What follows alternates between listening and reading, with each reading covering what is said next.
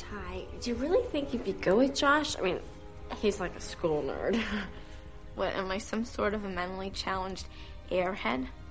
no, not even. I didn't say that. What, I'm not good enough for Josh or something? I, I just don't think you mesh well together. You don't think that we mesh well. I was like, why am I even listening to you to begin with? You're a virgin who can't drive.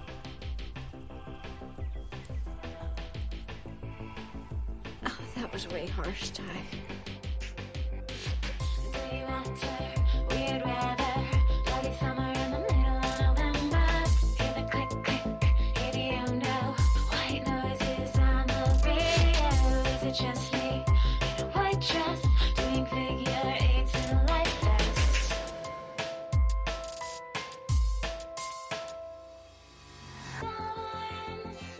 Hi, everyone. Welcome back to another episode of a podcast directed by. So, in our Amy Heckerling watch, we have finally reached the one movie Mike wants to watch. Uh, Yeah. We are finally here to talk about our last movie of our series, which is Clueless. We will have one more episode with our expert, but Mike is bowing out after this episode. Thank God. He's going out on a high note and talking about Clueless. So, Mike, um, despite the fact that this movie talks shit about your home state, you love this movie. Ugh. So, what's going Poor on there? form uh, from the uh, brother fucker. She gets that last little jab at us there. at We the- didn't the get married. It's not Kentucky. Ooh. It's like, but you're still dating him. Like what? Right.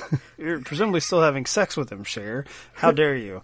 Um, you know, at least make an honest uh, man out of your stepbrother Poor Paul Rudd. or whatever he is at this point. Yeah, I love I love Clueless. How could you not? Um, I guess I'll answer that hypothetical question. Um, maybe if you found it to be sort of a one gag movie, which I think uh, basing it off of Emma helps alleviate that concern a little bit. But if I just looked at the poster and maybe the marketing at the time, because I do think Clueless is seen as a classic now. I, I, I don't. Yeah. I think if you are a hater of Clueless, you are very much in the minority. And for the most part, this is seen as a uh, well-received movie and very quotable. Right. But- Especially now because it got like, you know, one of those anniversary re-releases type things. So people have been talking about it a lot again.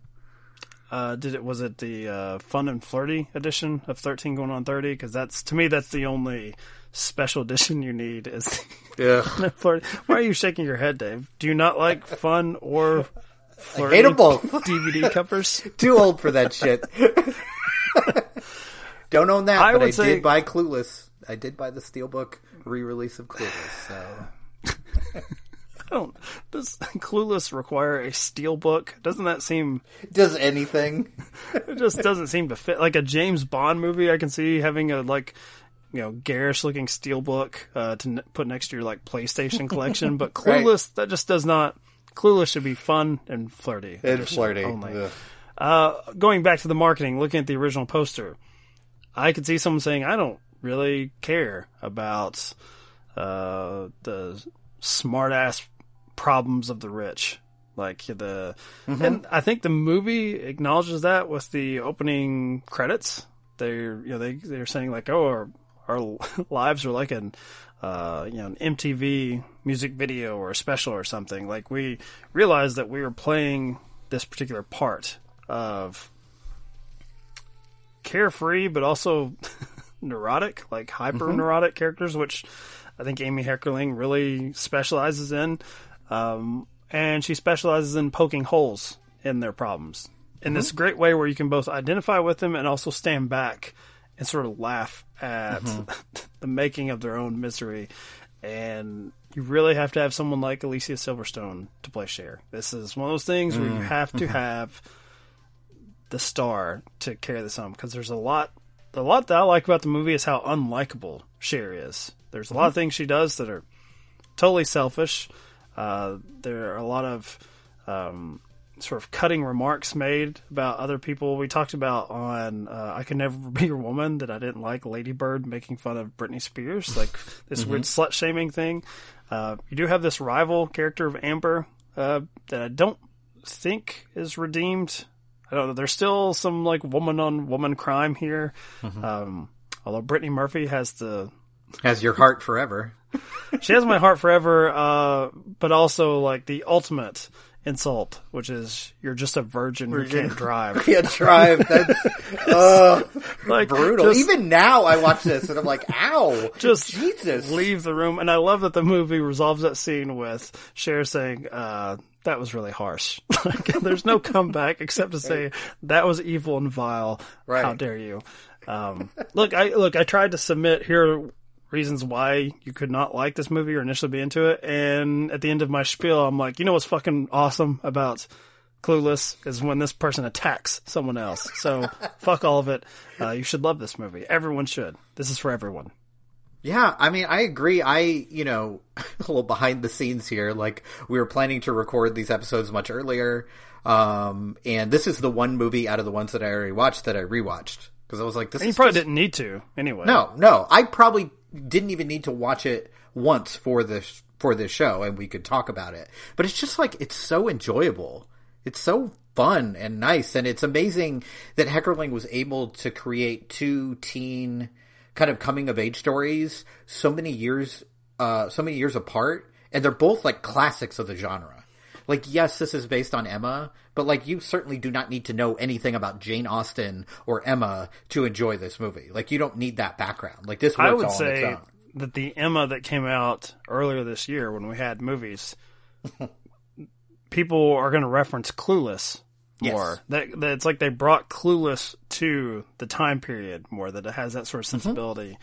So it's a strange like subversion of it to where the uh, you know not the remake. But the uh, the the Beverly Hills spinoff of this has now Mm-hmm. become the top tier Emma adaptation. I don't know if fans of Jane Austen would like this, but I feel like even they've embraced Clueless. I feel Yeah, like I feel this like is the one you know, that- Mm-hmm. there's a lot of versions of Emma, right? There's the most recent one that came out this year was I think Anya Taylor Joy, and then there was a Gwyneth Paltrow version.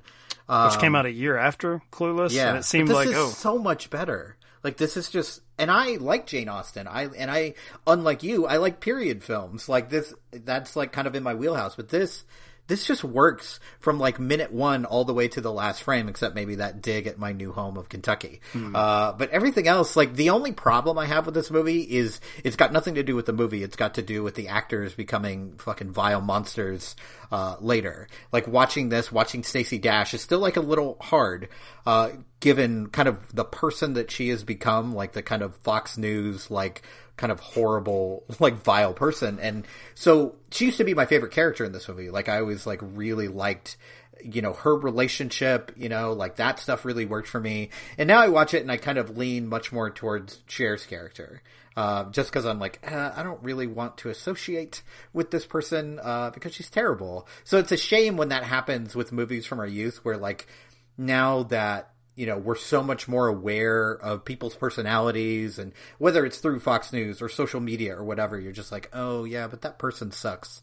Like I can't, I can't really go there. So it's forced me to kind of look at the movie from new angles, to like look at different characters who maybe I wasn't keeping as watchful as an eye on before in watching it. But it's still really good. Like none of that ruins it for me, which is saying a lot because the more you know about actors and about writers and directors, it can be very easy for movies to get ruined for you. But this is just full of, like, I think you kind of mentioned it, or at least lean towards it. It's just full of so much joy that it's like, honestly, this is a movie that if you don't like this, like, I have questions. Like, what, what happened to you? that you don't like this movie. Like, I don't understand. Dave. You know, you they, they're coming to you for a reason. So Look, if you want to pay open- me two hundred dollars an hour, then we'll talk. I But just want to know than if that's how you know you start your sessions. It's like, so what do you think about Clueless? And if they say don't like it, then you do, Maybe I should. Maybe that should be the starting history, point. You know, Right. Uh, yeah, there's some trauma there. Uh, speaking of trauma, um, I'm looking because you you brought up that there's been a reissue of this, and what I'm seeing on Wikipedia is that there was a 10th anniversary edition called the Whatever edition. Does your steelbook say that? Because that has nothing on No. Authority. Nothing. No, but it's something else. I'm trying to remember what it is. Now I want to look it up. Like which which version I have now. This is why you should be like a YouTuber and record with your physical media. So you like hold it up and you know You start pointing around the screen at me, saying like and subscribe below, and all this. Like you're just not a professional yet, Dave. No, I'm not. I think it just says it's the 25th anniversary edition. How boring! kind of- what's what's going on boring. here? But the the cover is very pretty. You know, it's got Alicia Silverstone in her yellow outfit, and the background matches the yellow. It's very nice. But The Virgin Who Can't Drive edition would really, really that would home. fly off the shelves, uh, even though no one is buying physical media except me and five other people. I'm sure. How do you think? Uh, you know, you're you're more of a wanderer on film Twitter. Uh, Mm-hmm. you engage with like an idiot, yes. the mob there. Um, you know, uh, so are there, are there any younger voices that you've seen talk about this? Because at least when this came out, I I was just entering my teenage years. I was in Mm-hmm. middle school, so I was looking above these characters. These were still uh, adults to me. Right. Like I had, I certainly didn't have these they high were school days. aspirational to you at that point. Well, you know, it's not like I looked at this and was like, "Oh, that's what high school's gonna be like." I don't think anyone, even if in- only. Well, you grew up in California. I don't think even there you're like, "Yeah, this is what it's gonna No be way. like." Uh, maybe Fast Times might have been. Yeah, like, that's more closer, I think. Yeah. Um, but I just wonder how younger generations come back to this. Uh, if they come back to it like we do with with Fast Times, I think Mm. it would work because I had no issues watching Fast Times as a teenager. Now this one's a little bit more time period specific, though. Yeah, I think most of most of what I've seen is people our age or a little bit younger talking about it, like with you know the nostalgia that comes along with it. But on the bright side, I, I don't see a lot of younger people on Twitter like just shitting all over it either, which is usually what you would get with a movie. Like if you bring up John Hughes on film Twitter and some of the seventeen year olds find you, oh my goodness, it is over. Like this is this is a fight. You're a bad person for liking it. It's toxic, etc., etc. Well, I mean, but he he did feature more mean spirited characters. Like I, Yes. I keep harping on the one really cruel line, which is still kind of an absurd put down Right. that is oddly specific to the Cher character. yeah. Um, so I mean, I understand that a little bit, but having almost being a, like we talked about in last week or last half hour's show on satire, uh, there is something that if you're going to engage with pop culture, you should have some degree of interest in the time period it came out before, uh, you know, pausing like it's like a new release that Netflix just dropped or something. Like, how could they do this now? Well, they they didn't. Um, sometimes it's amusing. Like I, I saw recently. Uh, these young bucks discovering that Eddie Murphy attempted to have like a pop career in music. Oh, yes. that's Party all the time. But that's that's Yes. that's more fun, right? I don't think anyone Yes. was saying this is this is horrible and Eddie Murphy should never work again. Yeah, I think Maybe they're interesting. right. uh, I don't the, know. the worst, the worst reactions to that was the reactions to the reaction where people my age were like, "How could you not know about this? How did you not know that Eddie Murphy could sing? Didn't you see Dreamgirls? Like, it's like, calm down. Like, no, they didn't see Dreamgirls. They're 15. Like, just sit down, will you? It's fine. It's fine for them to discover something that they didn't know before. Just let them enjoy this moment because that song's fucking ridiculous and it's fine. Like Eddie Murphy has a billion dollars in the bank account. He'll be okay. You don't have to defend his But honor. is there an expectation that people should see Clueless? Like, has, do you think this is one that if you get into movies, you should put this high up on the list and like have some uh, you know point of reference for it? I think so. I think especially if you're interested in one of two things. If you're interested in the high school coming of age movie, which is its, own genre altogether, and if you're interested in modern ab- adaptations of period stuff, I think it's a really interesting one to look at. I think I put it in the same category as another movie I love, 10 Things I Hate About You, which is like probably the best modern Shakespeare adaptation that you're going to you're going to find. So yeah, I think this Not should a fan be of Ethan Hawke's uh, digital camera Hamlet set in New York City. God, that movie sucks. God, I love Ethan Hawke, but that movie is bad. I bought that on DVD back in 2000, and I think I watched it once. That was it. Yeah, same director uh, who just recently directed Ethan Hawke in Tesla, which was also a bad movie. So they should just stop working together because Ethan Hawke is better than that. It's, yeah, go. that, There's that Hamlet is rough. that That's right. Um, so speaking of the opposite of that, Mike, one of the things that you had brought up before we, you know, scheduled to record this is how strange it is to watch a movie with such a kind of very positive protagonist. Yes. And and you brought up another movie by another director I like, um, Ed Wood, uh, the Tim Burton movie, and Yep. that's another. And I watched them both back to back, and I was kind of stunned at how similar these characters are. Because at first I I watched Ed Wood first, and I was like, yeah, he's really positive, and then he gets like really down on himself for not for not being a success. Right? He looks at someone like Orson Welles being this big success, and he can't quite manage that. And then I watched Clueless again, and I was like, actually, you have a lot of the same stuff here. Like she is really positive in the beginning, and then some bad things happen to her, and she gets really down on herself, but ends up kind of picking herself up. I think honestly, one of my favorite scenes in the entire movie is when she corrects someone who is supposedly so much smarter than her. You know, it's Paul Rudd's girlfriend at the time. Talking And about she- movie Talking about of Hamlet, again. Yeah. Yes, absolutely. And it's just, and it's the one of the first moments in the movies where you're like, actually, this character is kind of undercover, really sharp. Like she knows what she knows. Like yes, all of her stuff is surrounded by uh, popular culture and media, but she's paying attention. This is not just a ditzy high school girl. Like she really does know what she's talking about. Even in the very beginning, when she's talking, you know, she goes on her long diatribe about the Haitians and, you know, having the party and all that. Like, but if you boil it down to what she's talking about, she's talking about empathy. Like, she's a really smart character and you don't really understand how smart she is maybe till you get done with watching the movie. So it's really interesting to watch these two back to back. So I'm glad you had brought that up. Yeah, I'd read uh, something where um, Amy Heckerling said she, you know, she is uh, as far removed as one can get uh, from the character of Cher, and she she basically wanted to write write a character that she could not be, who had such a positive outlook on life, uh, whether that's warranted or not, but like through sheer force of will, it's going to make it happen. And obviously, you go back to Emma uh, as far as like, oh yeah, there's you know we could take that sort of structure and do that. Uh, but she mentioned Ed Wood as far as something that you know it came out the year before as watching and saying that it just I, I guess it was just sort of inspiring uh, only in that regard of how do you make a character who's sort of oblivious to the outside world, the, the forces of the outside world, trying to suppress them, and some would say justly so. Like, not not everyone deserves to to make a movie. You can, but you know, especially when there's financially motivated uh, people around, they're going to have their own issues with, you know, mm-hmm. in that case, what Mr. Ed Wood is putting on screen.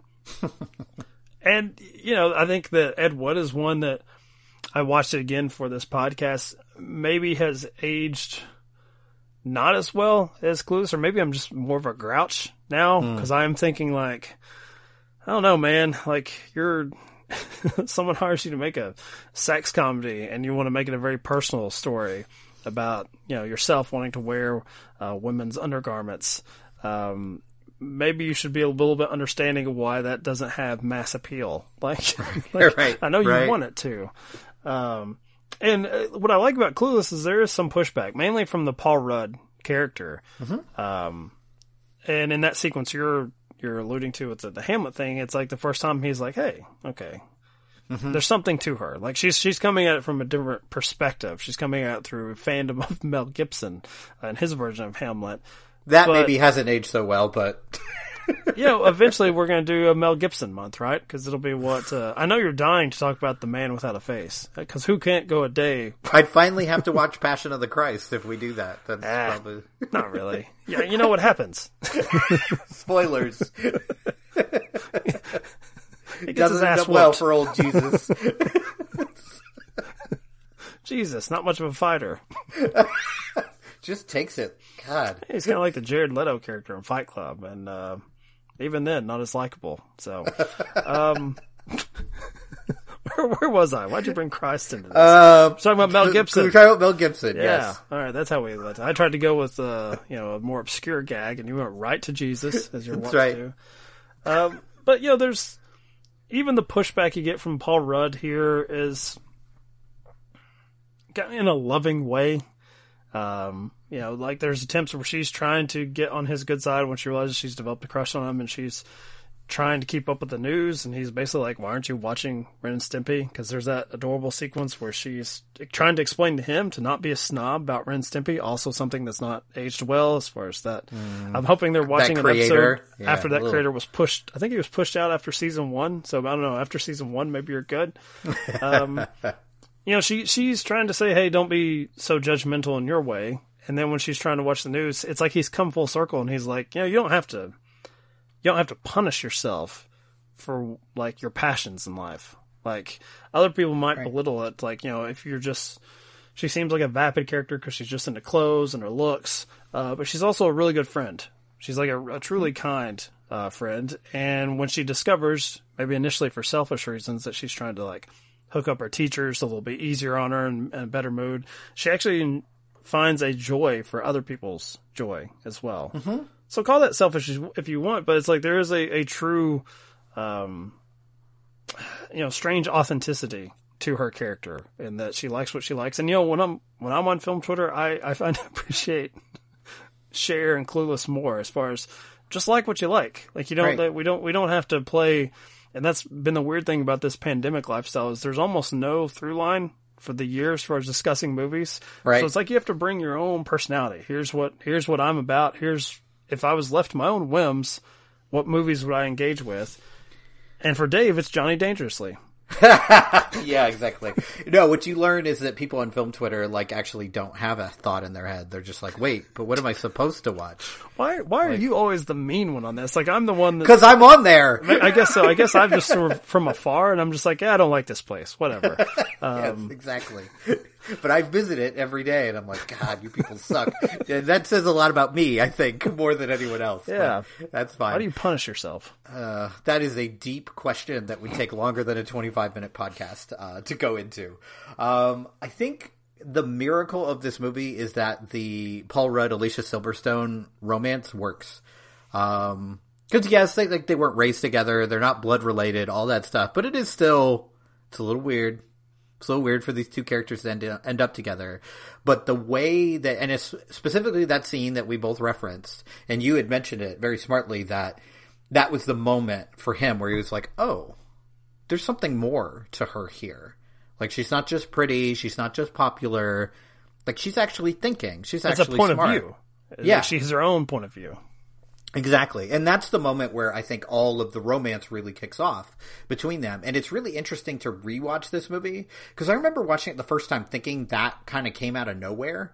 Um, that relationship, and I was like, "What the fuck? How did we get here?" Maybe it's just because that's the way it happened in Emma. What are we doing? This is weird. But if you watch it again with that in mind, with where it's going in mind, like you can absolutely see the thread of where it begins and how that relationship grows. And when they end up together, frankly, as I watch it, I'm like, kind of like, oh, that's nice. That actually works. Like that relationship works.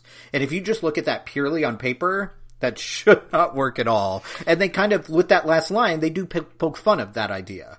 It's um, yeah. I'm not even going to touch that again because that's that's disparaging to our state. Our state, yes, Dave. true story. Yeah.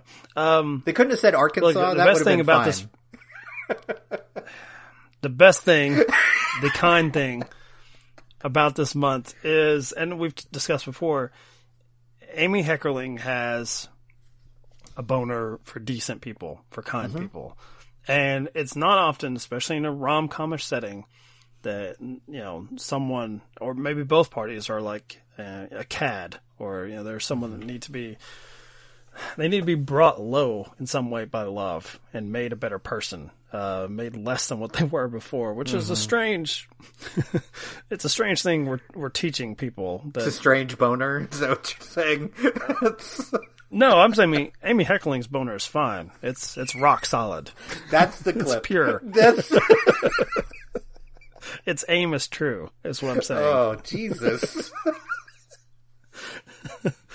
But here, all, all- there are differences between Cher and Josh, but they're both decent people who are willing to see decency in others, even if they are. You know, he's a terrible dancer. Um, you know, he he may be right, and and saying, "Hey, look, going to this ska show doesn't deserve my entire effort." you know, maybe historically, he has been judged true there, but it, it's just nice to not see. Uh, as much as I like some of the like, I'm thinking like the Matthew McConaughey rom coms in particular, because especially in the early 2000s, uh, it fell into that like he has to just be like a total prick, like a total ass. Um, and then it's like, well, he's handsome and he was nice a few times to her, and she was nice to him a few times. So now just let the woman do the heavy lifting as usual. Yeah. Like just So th- this, um, you know, I guess maybe it's just a difference in having like a, a female perspective here, but Mm-hmm. it's also it is truly Amy Heckerling's point of view, and that's the good thing about doing this podcast when I Yeah. feel like doing it once a quarter. Um, is that when you go through the entire thing, even Johnny Dangerously, you come to appreciate their particular perspective, and it's nice to see those those beats hit again.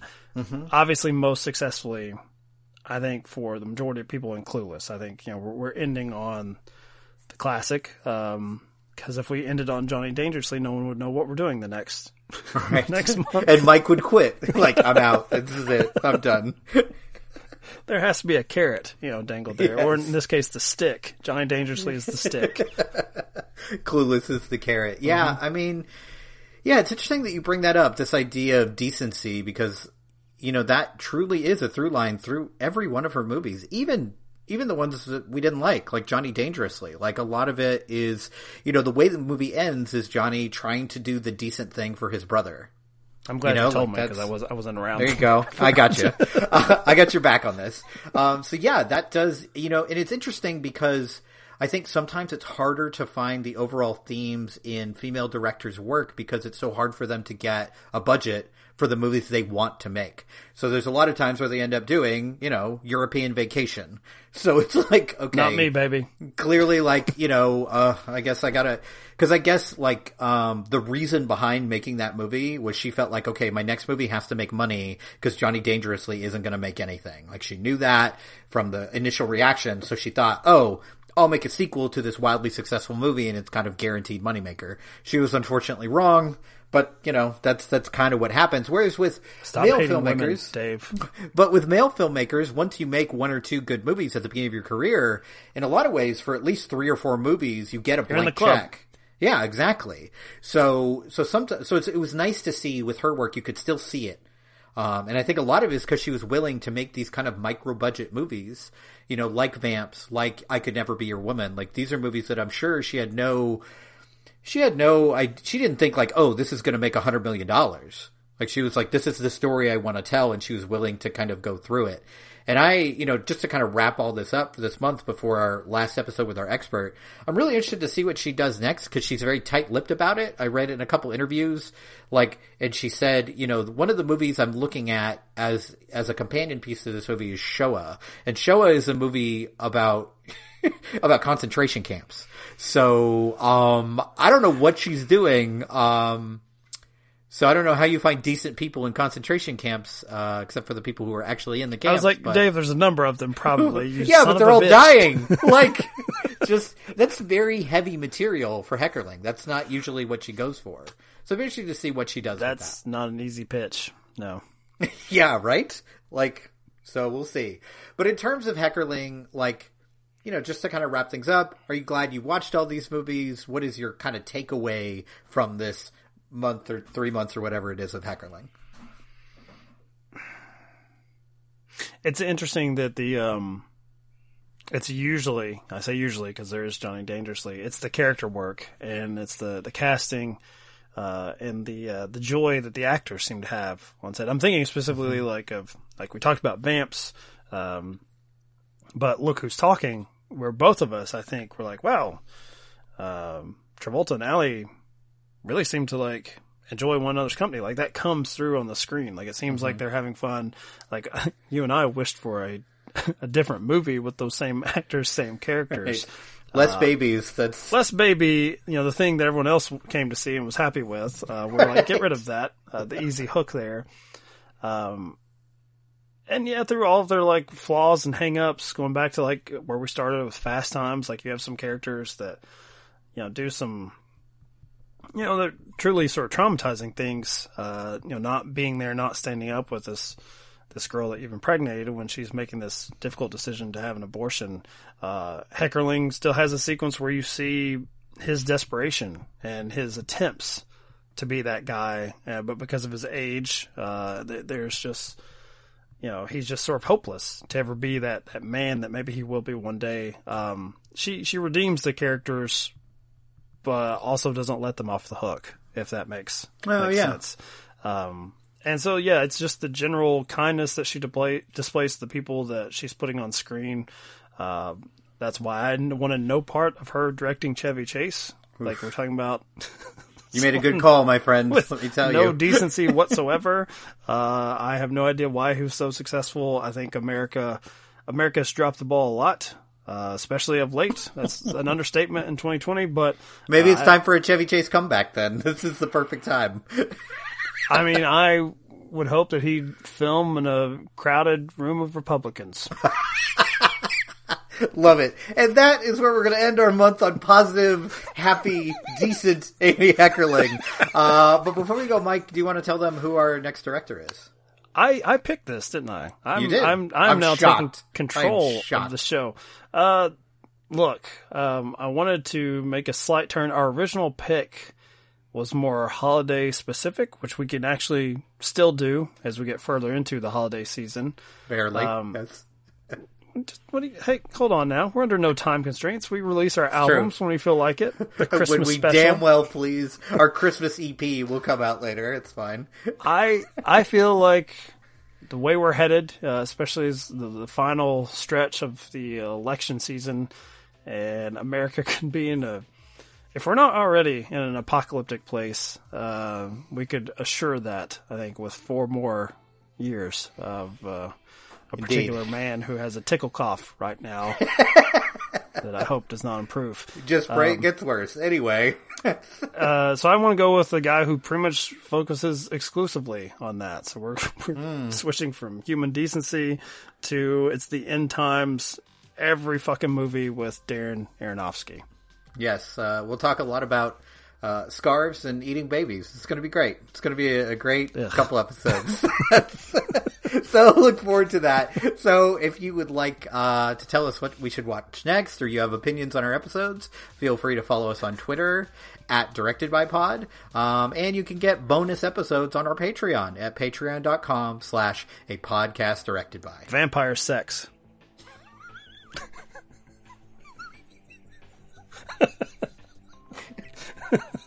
If you think I'm cutting that out, you are No, crazy. I was trying to get it in right as you wrapped up. I saw you like just ready, See like the- what?